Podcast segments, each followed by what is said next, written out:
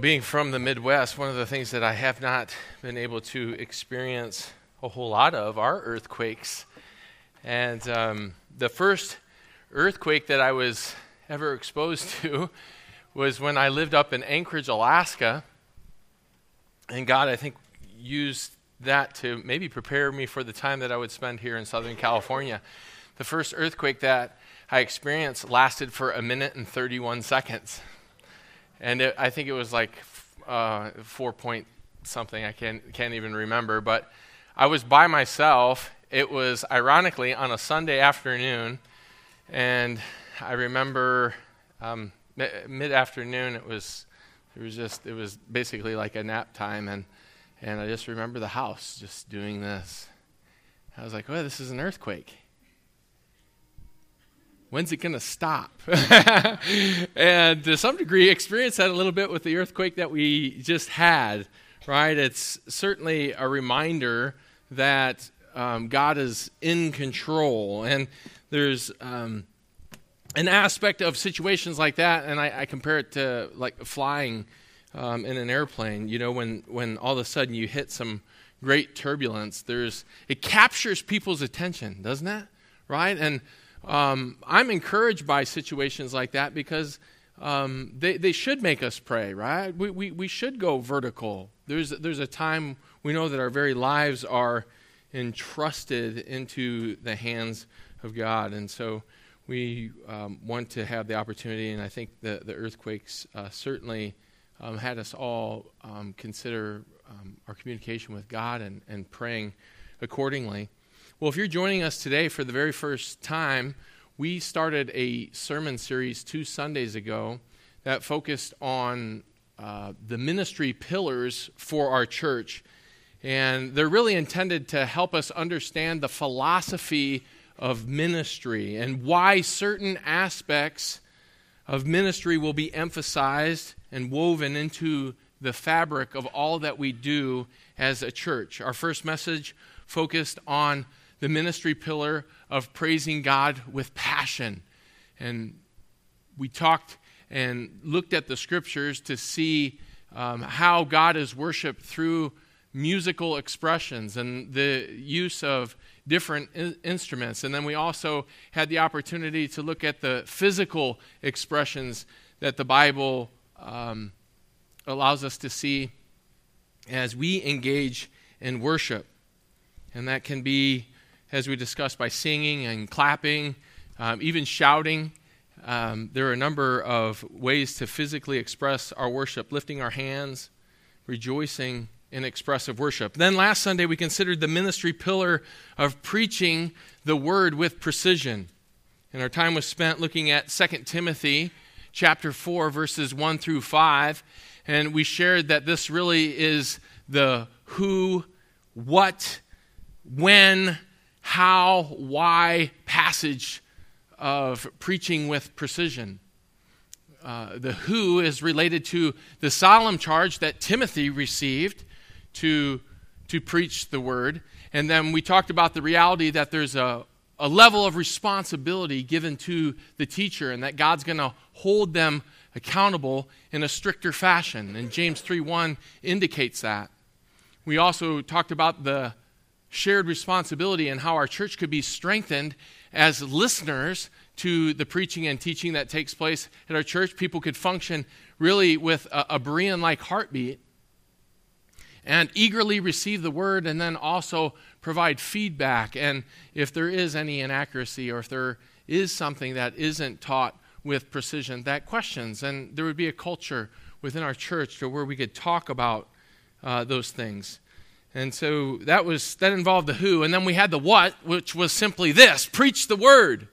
We're going to preach the word. We are going to be a gospel preaching church. And we're going to preach the full counsel of God. Logos theos. We're, we're, we're talking about uh, the, the full uh, counsel of God. That is the what of preaching the word with precision. And then when will we do this? In season and out of season.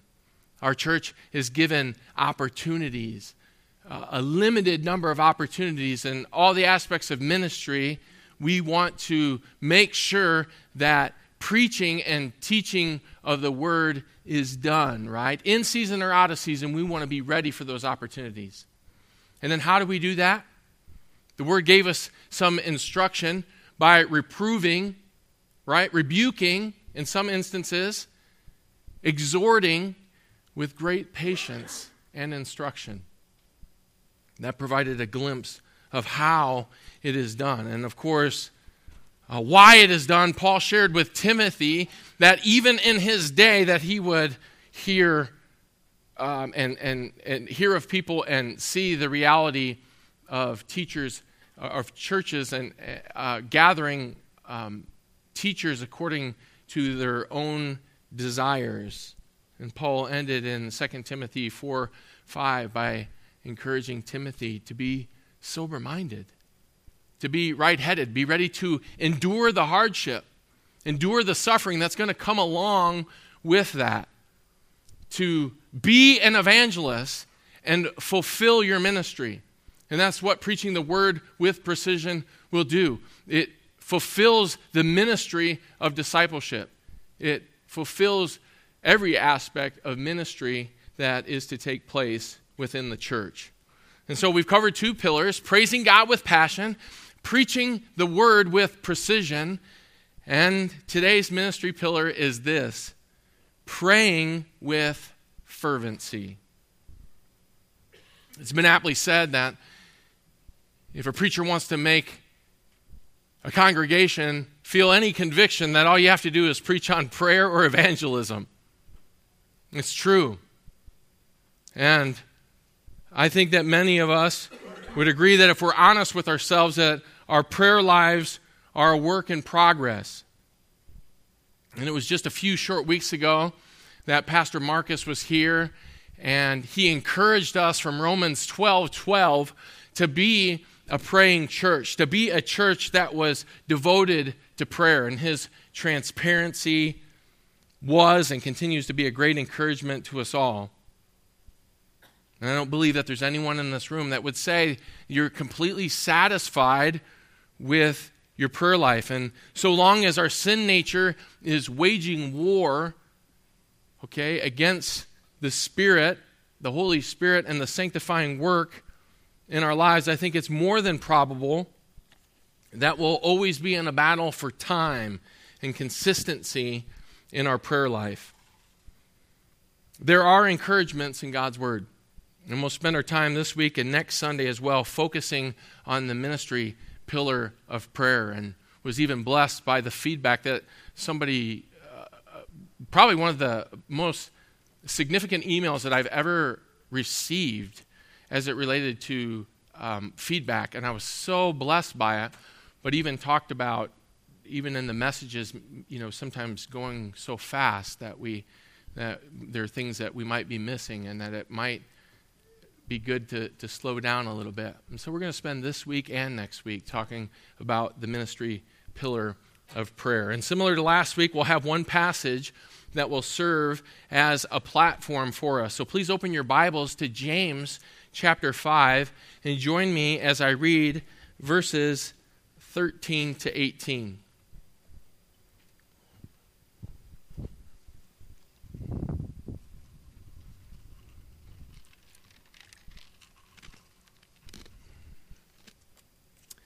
Chapter 5, verse 13 in James starts by saying, Is anyone among you suffering? Then he must pray. Is anyone cheerful? He is to sing praises. Is anyone among you sick? Then he must call for the elders of the church, and they are to pray over him, anointing him with oil in the name of the Lord. And the prayer offered in faith will restore the one who is sick, and the Lord will raise him up. And if he has committed sins, they will be forgiven him. Therefore, confess your sins to one another. Pray for one another so that you may be healed. The effective prayer of a righteous man can accomplish much. Elijah was a man with a nature like ours, and he prayed earnestly that it would not rain, and it did not rain on the earth for three years and six months. Then he prayed again, and the sky poured rain, and the earth produced its fruit.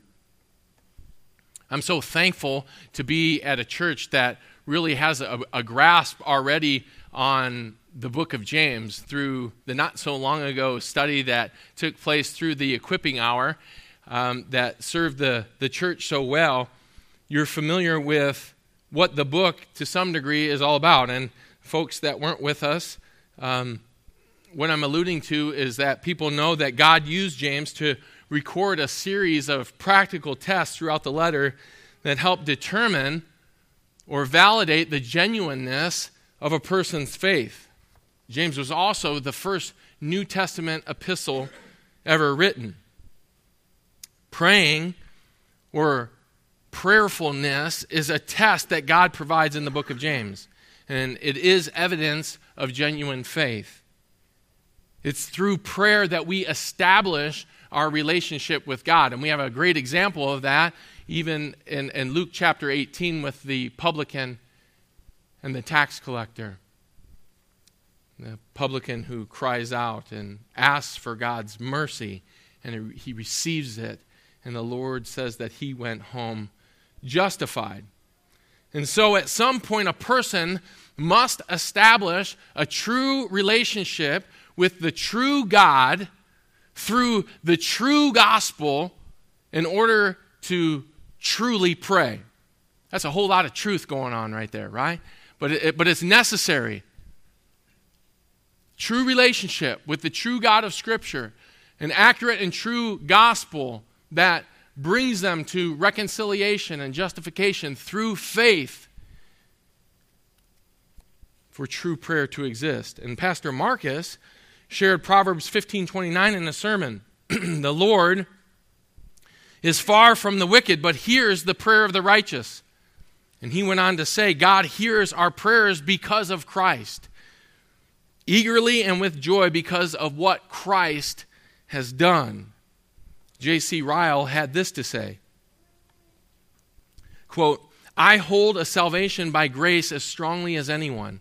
I would gladly offer a free and full pardon to the greatest sinner that ever lived. I would not hesitate to stand by his dying bed and say, Believe on the Lord Jesus Christ even now, and you shall be saved. But that a man can have salvation without asking for it, I cannot see in the Bible. That a man will receive a pardon of his sins who will not so much as lift up his heart inwardly and say, Lord Jesus, give it to me. This I cannot find. I can find that nobody will be saved by his prayers, but I cannot find that without prayer anybody will be saved. It is not absolutely needful to salvation that a man should read the Bible. A man may have no learning or be blind and yet have Christ in his heart. It is not absolutely needful that a man should hear public preaching of the gospel. He may live where the gospel is not preached, or may be bedridden or deaf. But the same thing cannot be said about prayer. It is absolutely needful to salvation that a man should pray. So, once prayer is established because of the work of Christ and the gospel, this enables us, it launches us really into a lifetime of engagement of prayer with God. God communicates to us how? Through His Word, right? And through Spirit led believers who provide counsel. God, God, uh, those two avenues that God uh, d- directs our steps and provides guidance, illuminates our path. And then it's both our privilege and our joy to respond to Him in prayer and dependency. E.M. Bounds has appropriately shared prayer should not be regarded as a duty which must be performed, but rather as a privilege to be enjoyed, a delight that is always revealing some new beauty. Certainly a beautiful expression of what our prayer life can and should be like. And before we tackle uh, the text, let's refresh our memories just a little bit on the book of James for those that may not be familiar. The author, the Apostle James, was the brother of Jude and half brother of our Lord. And in this epistle, he's writing to Jewish Christians who have been dispersed. And much like Peter, writing in 1 Peter, these converted Jewish Christians were suffering severe persecution. to the point that many of them lost their jobs, families, their spouses. Many children even lost their parents because they were killed or imprisoned. And so, to gain an accurate view of what was actually taking place, a great chapter to go to and to read is Acts chapter 12. And the first 17 verses really provide a snapshot of what was taking like and or what was taking place. And and then when we come to Acts chapter 12 verse 17 Peter says tell these things to James and to the brothers. And thus we have the epistle of James.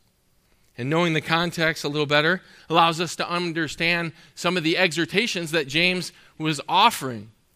Like at the end of chapter 1 he says pure and undefiled religion is to visit orphans and widows in their distress and to keep oneself unstained from the world.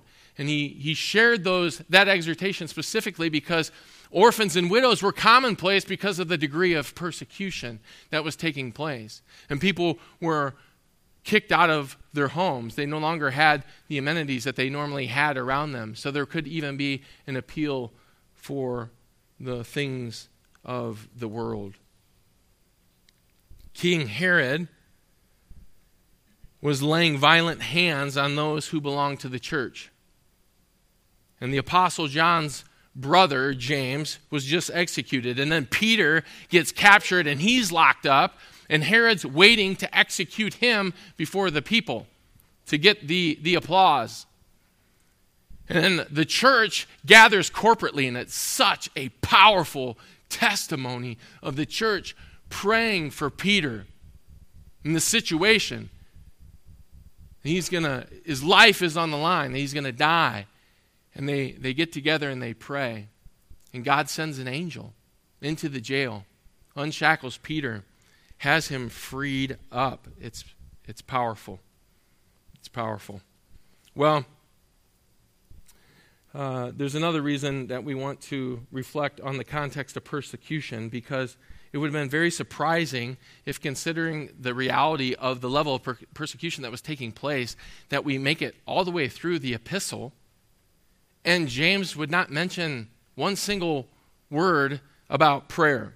And so, our passage today within the book of James does provide for us another test or validation of saving faith. And if you have a MacArthur Study Bible, even at the beginning of the book, it'll, it'll show you the 11 or 12 tests that the book of James provides. Christians are and should be praying people.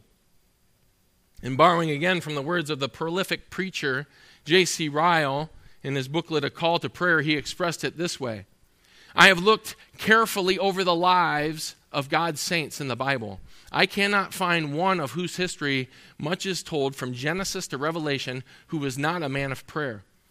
I find it mentioned as a characteristic of the godly that they call on the Father, 1 Peter 1:17, or on the name of Jesus Christ our Lord, 1 Corinthians 1:2. Recorded as a characteristic of the wicked is the fact that they call not upon the Lord, Psalm 14:4. I have read the lives of many eminent Christians who have been on earth since the Bible days. Some of them I see were rich and some poor. Some were learned, some unlearned. Some of them were Episcopalians and some Christians of other names. Some were Calvinists, some were Arminians. Some loved to use liturgy, some to use none. But one thing I see they all had in common they have all been men of prayer. I study the reports of missionary societies in our times.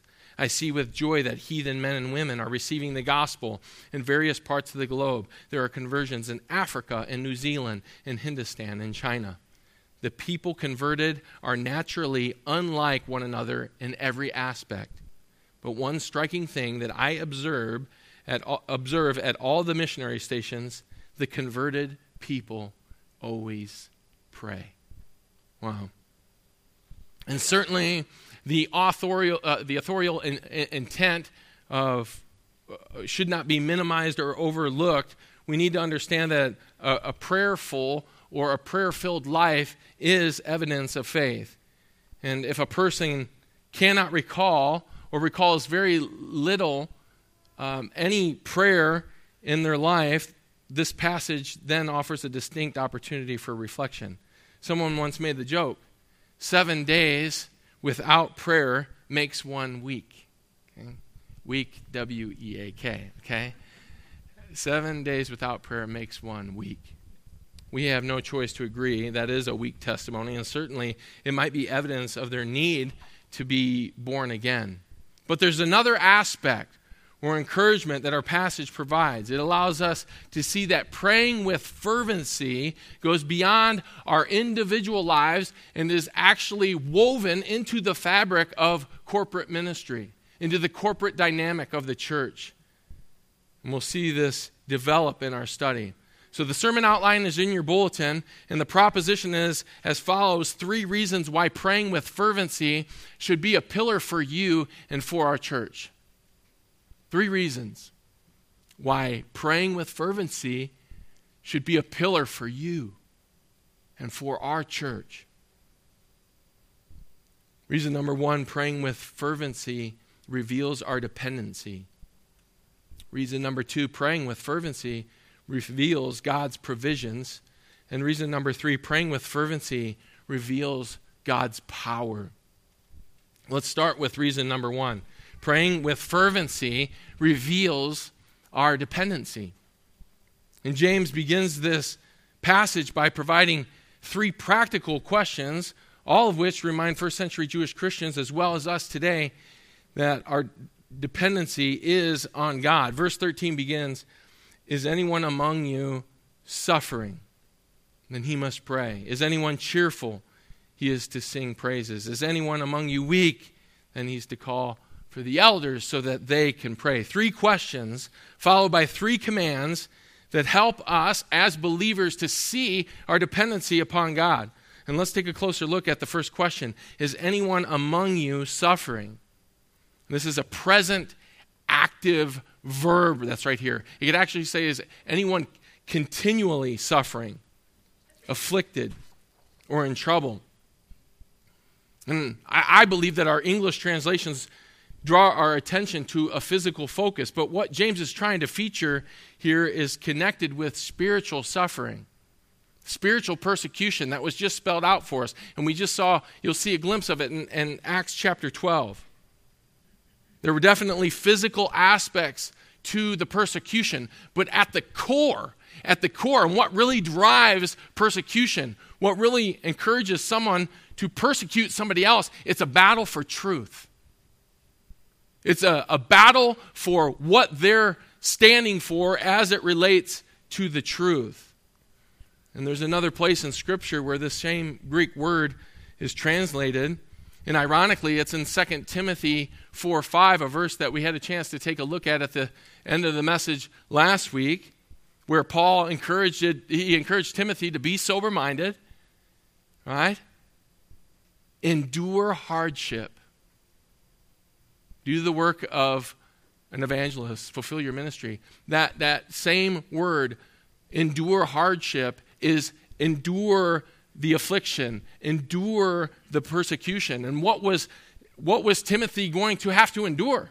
It was going to be a battle for truth. It was a spiritual battle that was taking place. People were going to come into the church, they were not going to adhere to doctrine.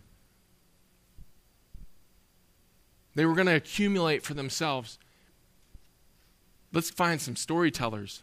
Let's, they're, they're going to turn aside, as the passage indicates, to myths. And so, in this context, the resistance or persecution was against the ministry, and God used Paul to let Timothy know that there was going to be a battle against the preaching of the word and against sound doctrine. It's spiritual in nature, and the same is true in James 5:13. And so, what response does God have James share with a person suffering spiritually? What's the verse say? It says, "Then he must pray." It's an imperative. Believers, believers are, are commanded to go vertical to God. Appealing to God for wisdom by praying is how we're directed to handle spiritual battles and persecution that we face. Praying with fervency reveals our dependency.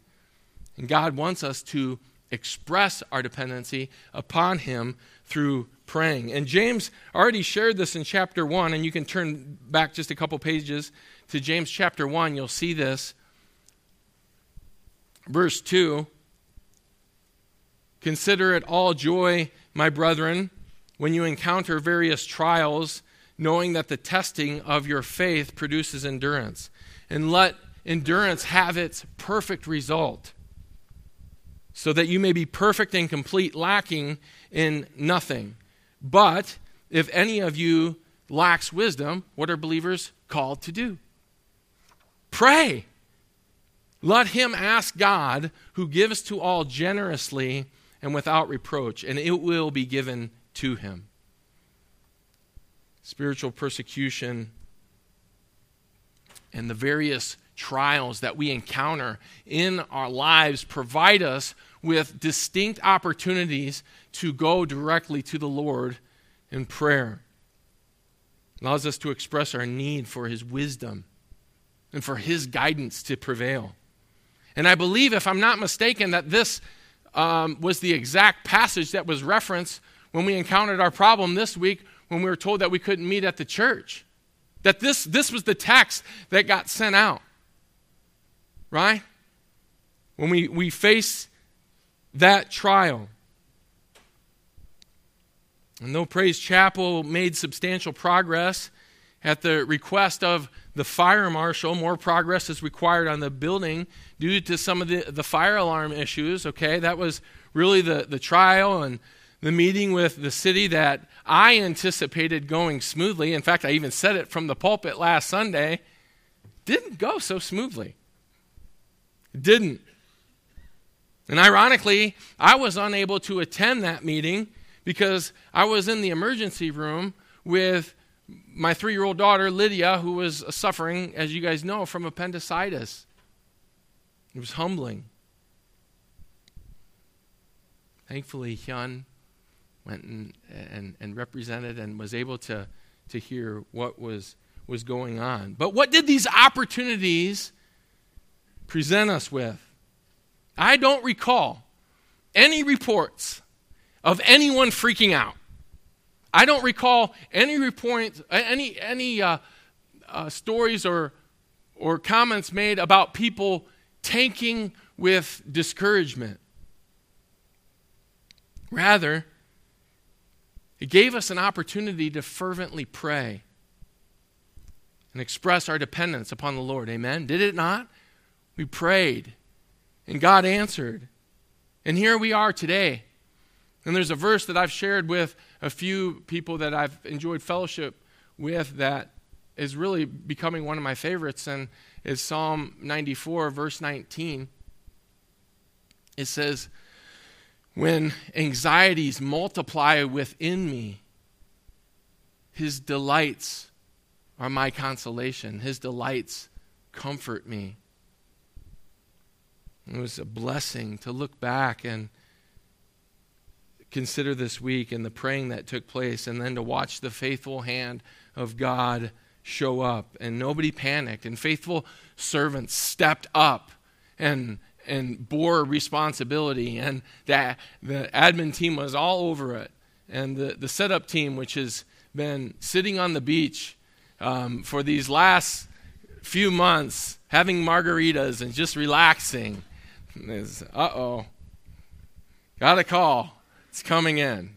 Push it to voicemail. No, they did not. They answered the call, and it was just such a testimony. What a lesson in prayer to, uh, to apply both to our personal as well as our corporate lives. It, and it's the very reason why God can say that. Consider it all joy when you encounter various trials. The trials, in and of themselves, there's nothing joyful about them. It wasn't there wasn't joy in receiving the news that we couldn't meet at our regular location. There was no joy for me being in the ER with Lydia. She's doubled over in pain, and they're preparing for surgery, the first surgery that she would ever have. Nothing joyful about it. The joy comes when we entrust these things to the Lord, when we give them over to the one who controls all things, who is all powerful. And this is exactly why Psalm 55 22 says to, to, to cast your cares on the Lord. He's never going to let the righteous fall. Not to be anxious, but to cast our cares on the Lord because He cares for us. 1 Peter 5 7. J.C. Ryle said this the only way to be really happy in such a world as this is to be ever casting all our cares on God. It is trying to carry their own burdens, which so often makes believers sad. If they will tell their troubles to God, He will enable them to bear them as easily as Samson did the gates of Gaza. If they are resolved to keep them to themselves, they will find one day that the very grasshopper is a burden. There is a friend ever waiting to help us if we will unbosom to him our sorrow, a friend who pitied the poor and sick and sorrowful when he was upon the earth, a friend who knows the heart of man, for he lived 33 years as a man among us, a friend who can weep with weepers, for he, has, um, he was a man of sorrows and acquainted with grief, a friend who is able to help us, for there never was earthly pain he could not cure. That friend is Jesus Christ. The way to be happy is to always be opening our hearts to him Oh, that we were like that poor Christian who only answered when threatened and punished, punished, I must tell the Lord. Wow. Powerful. And so, given the context of even this passage, when spiritual persecution or suffering comes our way, and we could actually even broaden, broaden the scope a little bit and, and really consider the entire book of James for a moment, all of us, all of us handle different situations in dis- different scenarios in different ways, right? What might be a big deal for you might not be a big deal for me. And what might be not be or might be a big deal for me isn't is manageable for you, right? That's life. But one thing that we should all have in common is that when any situation comes in that is a burden, right? That prayer is leading the charge, that we are we're going directly to the Lord. And our remaining questions under this point will broaden the context and application for us. Our second question is found in verse 13. It says, This is anyone cheerful? And again, it could be continually cheerful. And James swings to the other end of the spectrum. He goes from inquiring about uh, suffering under persecution to inquiring about those who are cheerful. And the verb here pictures an inner attitude of cheer. It's not denoting a lightheartedness or simply a good mood. The point, however, remains the same, and that is for believers, for us to acknowledge our dependency upon the Lord. How is the believer to respond? James uses the expression he is to sing praises, an imperative, another command. And though he opts to use a different word for the response, the word sing or sing praises could have easily been translated pray. One commentator suggested that the two imperatives, to pray in response to suffering and to sing in response to cheerfulness, might with equal truth be transposed, so that you could say, Is any among you suffering? Let him sing praise. Is any among you cheerful? Let him pray. He goes on to say this prayer should not merely be the plaintive cry of the sufferer, it is equally appropriate when exuberant feelings prevail. Songs of praise to God are suitable not only when the heart is glad, but also when trials and distress engulf us. And there's a level of maturity that comes with that, right? There is. There, um, and then he goes on to say, Paul and Silas sang hymns to God while in prison with bleeding backs and feet fastened to stocks, referencing Acts 16 25. A vital faith can both sing and pray, whether the circumstances are sad or glad. And prayers come in the form of praises. Or put it the other way, praises are a form of prayer. And just two Sundays ago, when we were talking about praising God with passion, we saw a glimpse, do we not, in, in the Psalter of all the opportunities um, that are expressed through the prayers in the Psalms to praise God. Um, I jotted a couple down. Psalm 92 I will be glad and exult in you. I will sing praise to your name, O Most High. Psalm 30, verse 4 Sing praise to the Lord, you, his godly ones, and give thanks to his holy name. Psalm 51, 15 O Lord, open my lips that my mouth may declare your praise. Praises are prayers that express both our dependency and our gratitude to the Lord. And James is the first New Testament epistle written, right? Okay?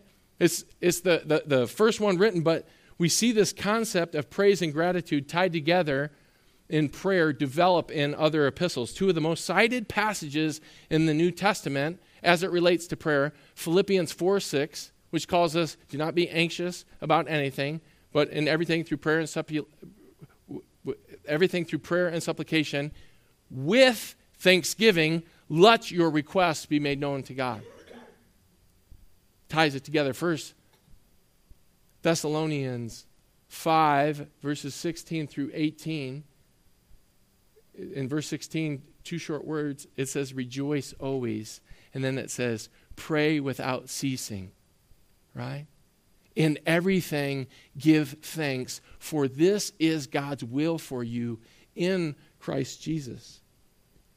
There's a connection. And what is so sad is that so often we miss the opportunity to praise God because either our circumstances or our contentment eclipses God. I'm going to share an illustration.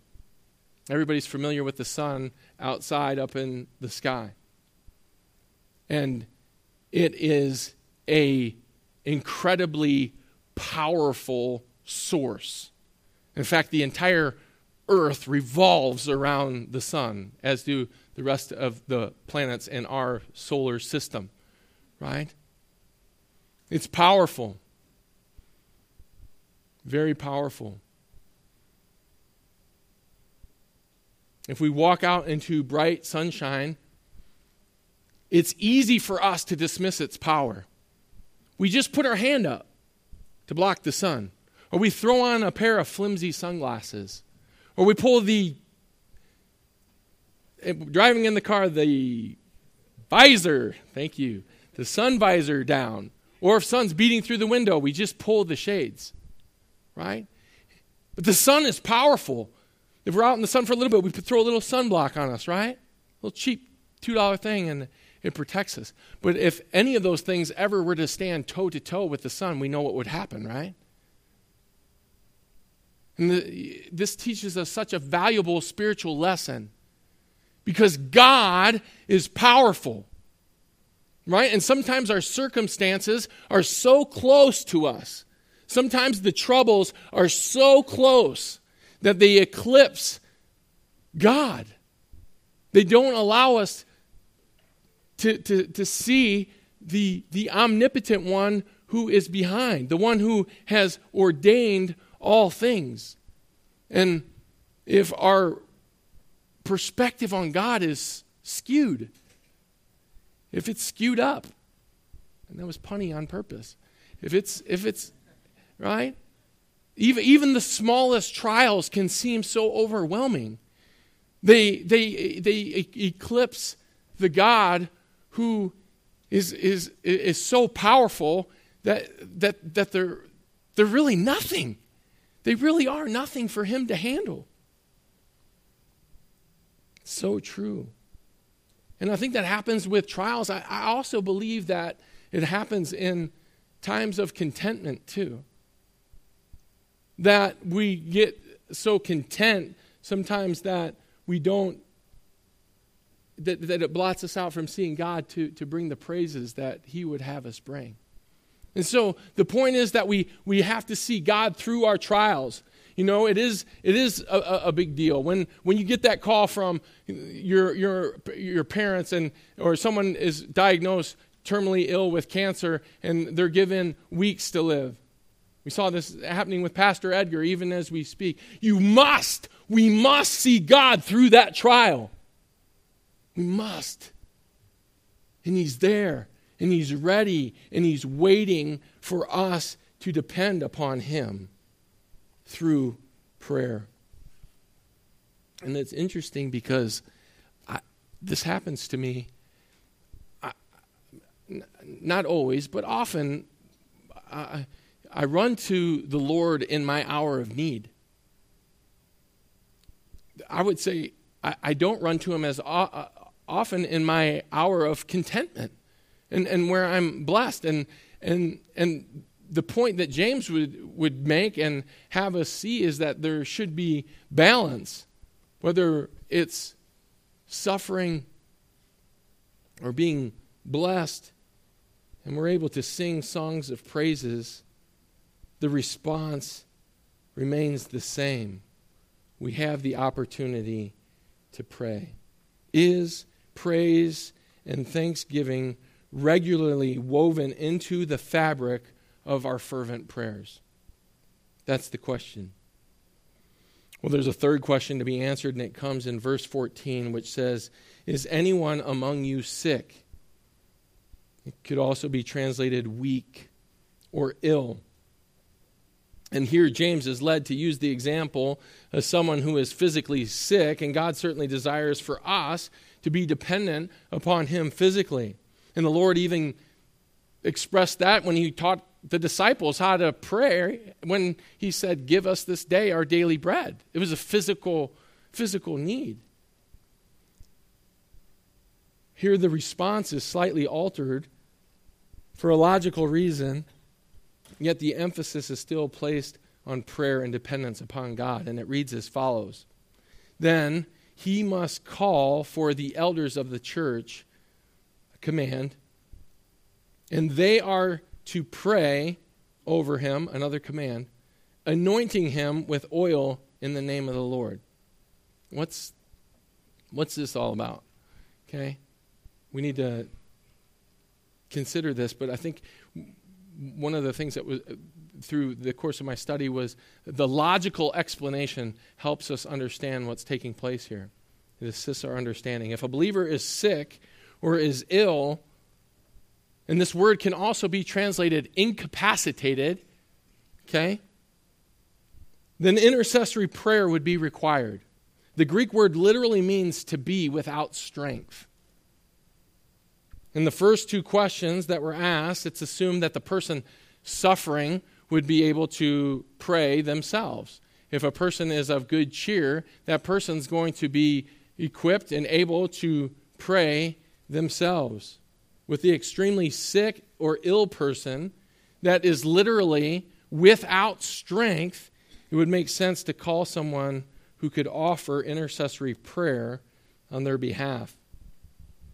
And though the command in the text puts the responsibility on the, the, the believer to, to call for the elders, there's nothing or no reason to believe that the request couldn't be made by someone else if needed. The context demands the support of serving a needy brother.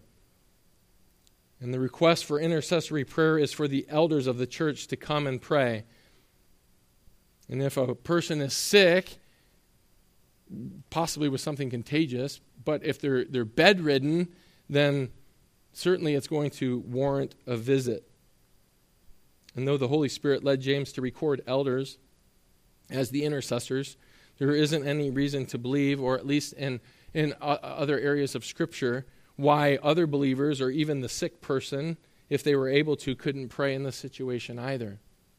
Okay? It's just a, a recognition of uh, uh, he's led by the Spirit to use the example of men in the synagogue who are identified as, as older and maybe more mature, understanding uh, maybe a capacity and, and what specifically to pray for. That's why they might be called. But it certainly isn't limiting elders for this. What's most intriguing about this passage to most people is this talk about the oil, okay? And there's a lot of different views as it relates to the oil. Some view the act of applying oil as a healing remedy.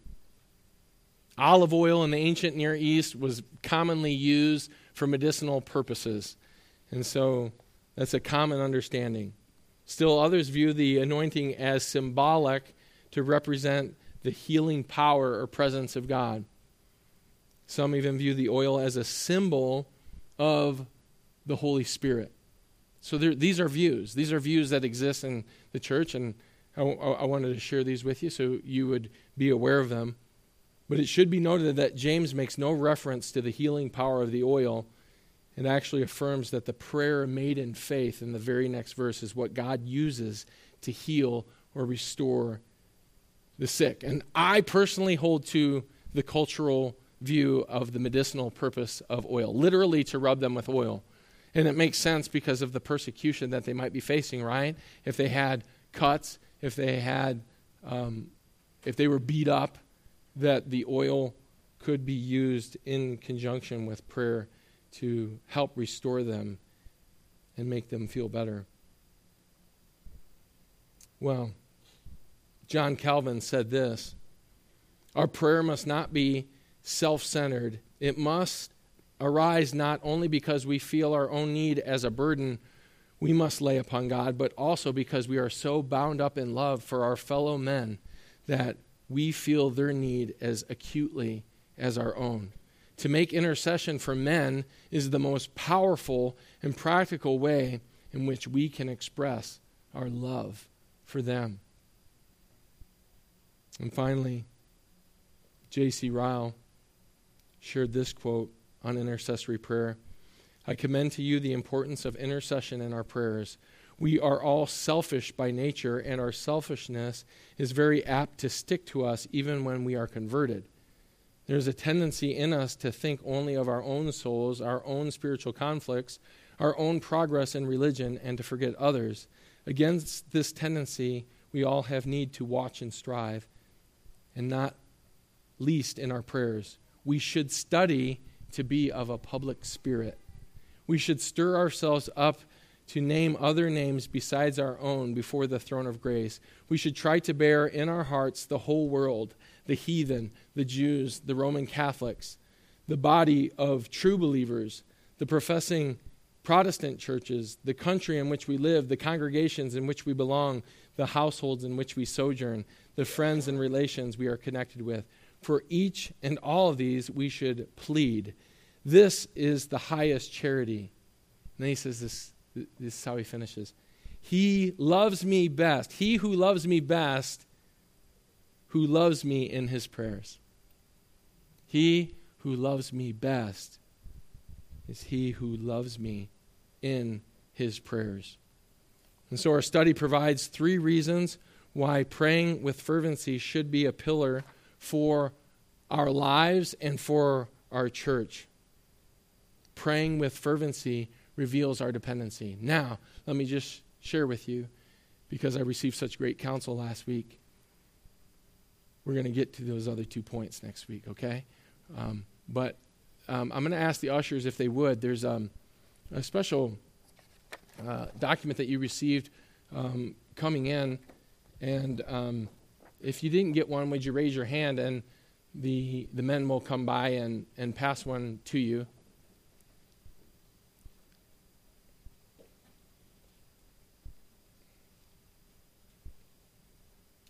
And on this sheet um, it's actually called the, the CBC Prayer Guide. Okay, and this was something that our elder team had a chance to just look over and and um, as we prayed and as we considered uh, the philosophy of ministry of the church, we we wanted to think about a way that we could cultivate corporate unity in the prayer life of our church. We got a couple more folks here on the inside. Thank you, Mark. And it's pretty straightforward. Some of you may have already had a chance to, to look it over, but it gives a, a description at the beginning, and I'll read the first paragraph. It says The CBC Prayer Guide is, is designed to help our local church family pray more fervently and strategically. The Bible offers many examples of saints praying that we can follow, and the ultimate example is our Lord Jesus Christ. A prayer guide is much like having a Bible reading guide, and it allows our course to be mapped out. It also allows for greater breadth and consistency while promoting corporate unity as we pray together. Personalize your prayer guide by adding specific names and requests where appropriate. May God be glorified as you acknowledge your dependency upon Him for all your needs and the needs of others. And so, right now, this is, it, it, we had it printed on cardstock so there'd be just a little bit of durability, but um, would like to get this turned into a booklet, okay, that we can use and keep um, inside our Bibles. And, and for now, folding it in half and maybe sliding it inside the cover will, will have to work. But um, there, this is a work in progress too, by the way. And so, if y- there's um, another uh, request that you see or th- that isn't implied through what's listed on the sheet, would you please um, talk to me or talk to one of the elders and say, you know, it'd be really good if we included this on the list as well. But I, I really do believe that this is going to be great application for us.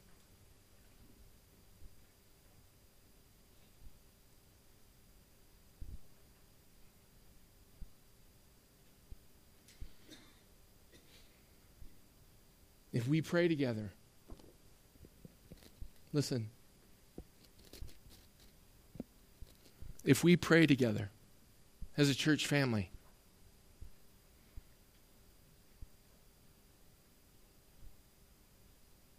God will turn, use us as instruments in his hands. If we pray together, God will turn the areas in which we live and where we minister, turn the world upside down. He will. But we have to be united. We have to be intent. This isn't this isn't optional. In fact, uh, uh there, there's, a, there's a quote prayer does not fit us for prayer does not fit us for the greater work. Prayer is the greater work. It's everything. It's everything to our church. And i'm i'm excited. I'm sharing with you that i need this personally. I need this to to be more precise and more fervent and more strategic in my own prayer life. I need this. And, and I pray as a, as a church that, that we can take this and that we can use this together and that we can, through our prayers, corporately plead with God for the things that are going to allow the, the ministries at our church locally and the ministries that we support abroad to thrive. And He will. He will answer. And we're going to have a chance to even talk about his faithful provisions and the power in prayer next week. But with this, um, I, I want to, th- there's a number of things listed on here, and I want us to turn to the back on page two. There's two things because our time is up, and I want to draw our attention to th- two uh, things in particular. If you'll go under number four, Cornerstone Church Body, and if you go all the way down to letter E, we have our missionaries listed. Okay? And you'll see that we have the Denny's, and we added uh, Gina and Julia to this list, and even the future ministries that we might support. But I, many of you already know that uh, that the girls are going to be leaving in just a few short weeks. Okay, and there's a lot of reasons. There's a lot of prayer needed for them, and this is a great opportunity for us just to have this before us, so that we can that we can pray consistently for them together for, from this point forward. And so it'll be a blessing to the Denny's, to Daniel and Alesh. And we really just want to rally our hearts around them. And I wanted to feature that for us just because of the time frame which we're up against. And also, if you'll go to the next section, it's called Special Initiatives and Events. Letter A mentions the future church building. Okay?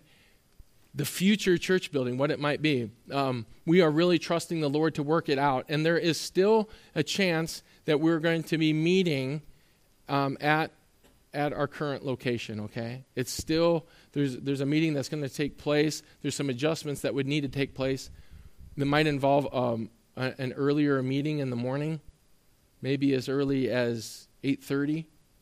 I just want to plant that seed in your thinking that there might be a season until the building, but that would just be for a season. We would trust the Lord for that, but that we would have the opportunity. But we, we need to pray. And God, with, with the LTF, we are in a position where if the right property at the, the right time and the right price becomes available, we might actually be able to invest in a property. But we need to rally around together and, and, and pray. And here's one last thought that I, this is just an idea that I wanted to start with starting today that we might try, okay? And and it, it, coincides with the prayer guide. I want to talk about the, the 10 at 10 initiative, okay? 10 at 10 is this 10 a.m., 10 p.m. There are two options for us to pray for 10 minutes corporately as a, as a church, okay? And is it always going to work out? I realize with schedules, families, with kids, you're going to have to pray at a different time. It may not work to pray for 10 minutes right at 10 o'clock. There's care group sometimes. You're not going to stop care, care, group right in, in, the middle. You might pray after. We're not being. Um, there's nothing dogmatic about the time frame, right?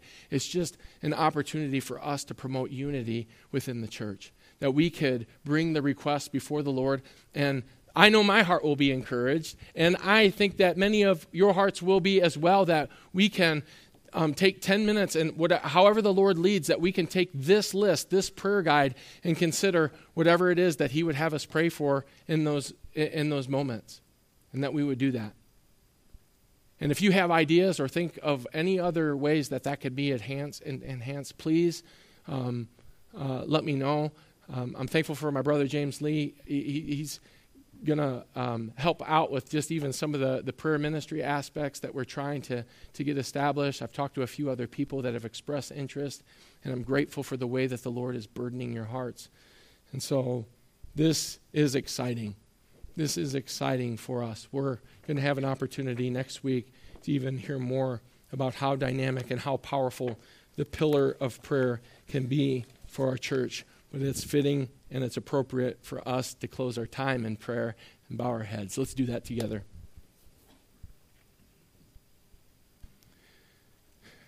Gracious Heavenly Father, we are in need. We're always in need. We're your children. We need you in every way.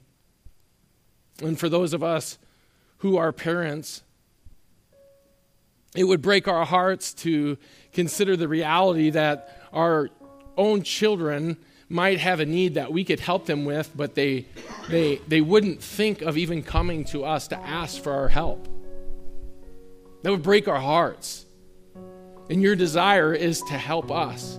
Your desire is to be available 24 7 for us to bring the needs that we have as a church. And I've been so encouraged. Father, you know my heart, and I know many hearts in this room have been greatly encouraged how prayer has been such a tremendous blessing to our church family. And we want it to continue to thrive. We want it to be used so that you put yourself on display and that the ministry of our church all the ministries of our church are uh, upheld through, through the petitions and through the answers that ultimately you will provide. We praise you, Father, for the opportunity to um, even have this morning to, to focus and to consider our individual prayer lives and our corporate prayer lives shared together. And we want to see change. We want to see growth in our ministries and in our own lives. We want to see the Denny's blessed. We want to see the ministry continue to flourish there. We want you to use Gina and Julia in great measure.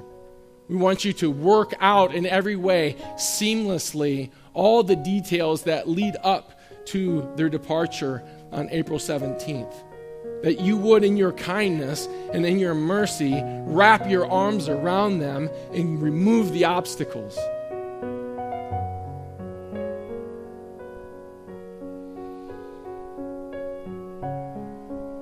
And help them, Father, to be used over the next 15 months in great measure And I pray that it will be a great encouragement, a powerful encouragement to Marcus, to Daniel, to Alesh, to Amy, the kids, even everyone in that church, that you would just show up in great measure and that our prayers would work in conjunction with your will. I pray, Father, that if there's something on this list that is missing, that we should be praying for, that you would bring it to our attention, that every aspect of our ministry could be prayed for. And we look forward to seeing how you work. We rejoice in you. We know that your hand is ready and willing. And even your own Son, our Lord, our Savior, Jesus Christ, encouraged us simply to ask. Ask in His name, and it will be given. And so, Lord, we look forward to seeing how that proves true. We thank you again for this time. We look forward to the fellowship that we can share after. All this is for your glory. All of it's for your name's sake. We pray in Jesus' name. And all God's people said, Amen.